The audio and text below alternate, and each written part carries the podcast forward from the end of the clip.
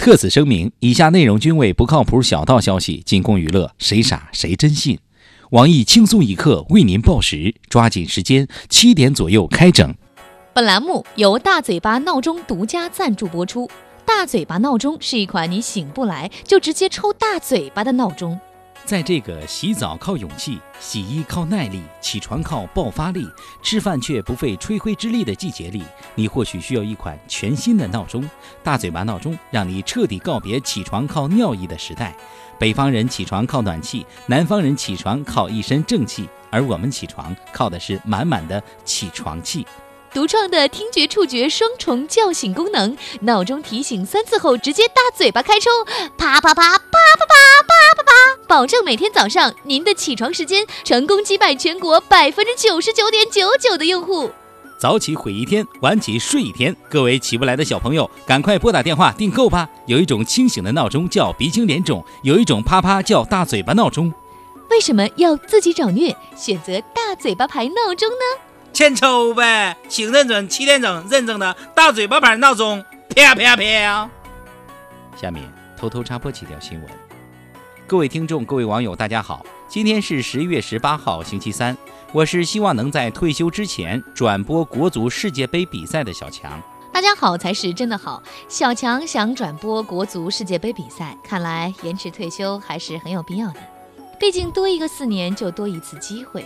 我是小桑，欢迎收听新闻七点整。今天要整的主要内容有：世界杯预选赛，中国男足不负众望，果然零比零战平香港队，小组出线仅存理论上可能。一条国足二零一三年失利后的对不起的微博被网友再次挖出，我台虐心评论，一句话，一辈子。国足失利，主教练佩兰再次遭到质疑，有极端网友甚至发帖称，为啥袭击那天佩兰不在巴黎？本台评论，话是不能那么说的，恐怖主义是全世界的敌人，那佩兰确实该下课了。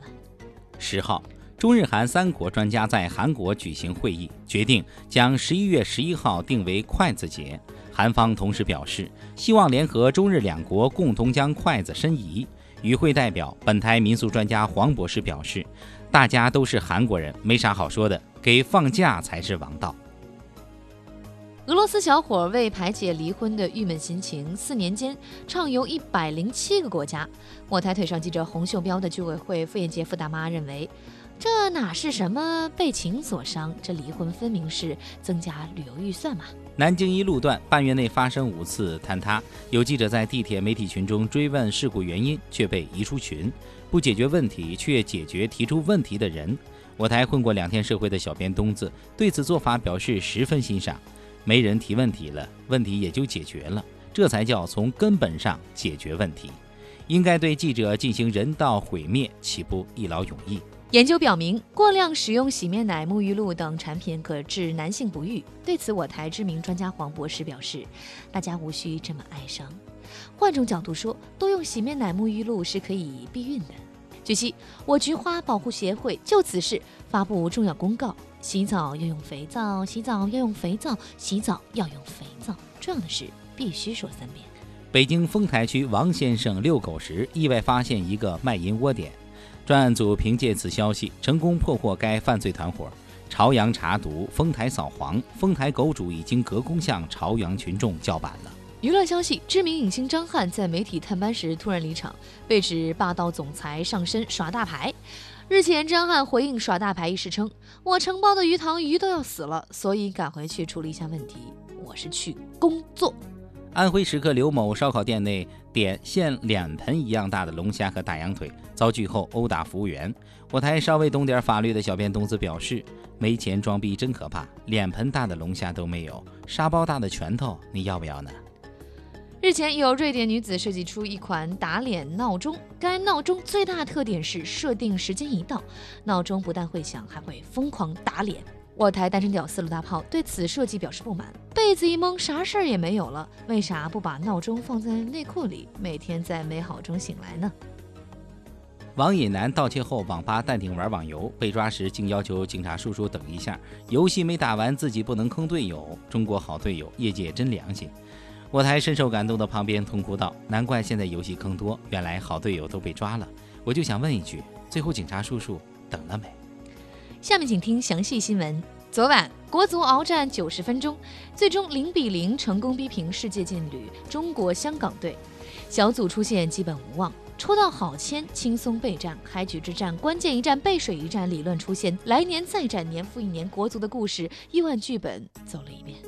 以前总说中国踢不出亚洲，现在踢出中国都是个问题。面对国足再次折戟香港，不少失落球迷写下中国足球出现日，佳绩无望告乃翁，借此表达自己对国足至死不渝的爱。我台资深球迷鲁大炮事后也感慨，卡过泰国一比五之后，果然没什么能够轻易打动我的了。不说了，我要抓紧时间出去锻炼，为了多活几年，等着国足踢世界杯。手里一把好牌却被打得稀烂，赛后国足主帅佩兰成为众矢之的。有球迷表示，在讨论了斯科特和麦克海尔谁先下课这个话题几天之后，突然发现佩兰乱入了。另据我台不可靠小道消息，看到卡马乔拿到违约金之后，佩兰故意摆烂，在等中国足协先开口。假作真实真亦假，高校神菜定有隐情。日前有网友爆料，中国民航大学食堂又出神菜大葱炒整条黄瓜。据悉，该菜不但外观夺人耳目，还有一个霸气侧漏的名字，青龙过江。上了大学才知道自己到底有堕落，上了大学才知道没有哪两样菜是炒不到一块儿去的。面对高校食堂的又一力作，后厨掌勺的王阿姨解释称，这些都是有故事的黄瓜，毕竟恩爱过一场，实在是不忍心下刀啊。王大妈还介绍称，由于有传言称这些黄瓜都是从女生宿舍缴获来的违禁品，所以销路一直不怎么好。目前食堂方面已经决定，以后卖给男生叫做葱爆情敌，卖给女生叫做葱香前男友，希望借此打开销路。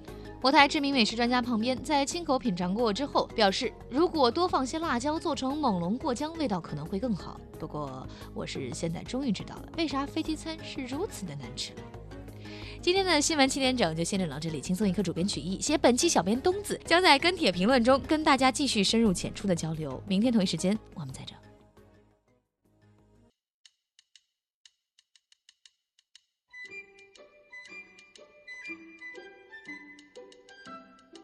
乔，哎，你说现在小年轻秀恩爱，咋呢那么的不知羞耻呢？啊，咋了咋了咋了？你又碰上啥事儿了？快给我讲讲！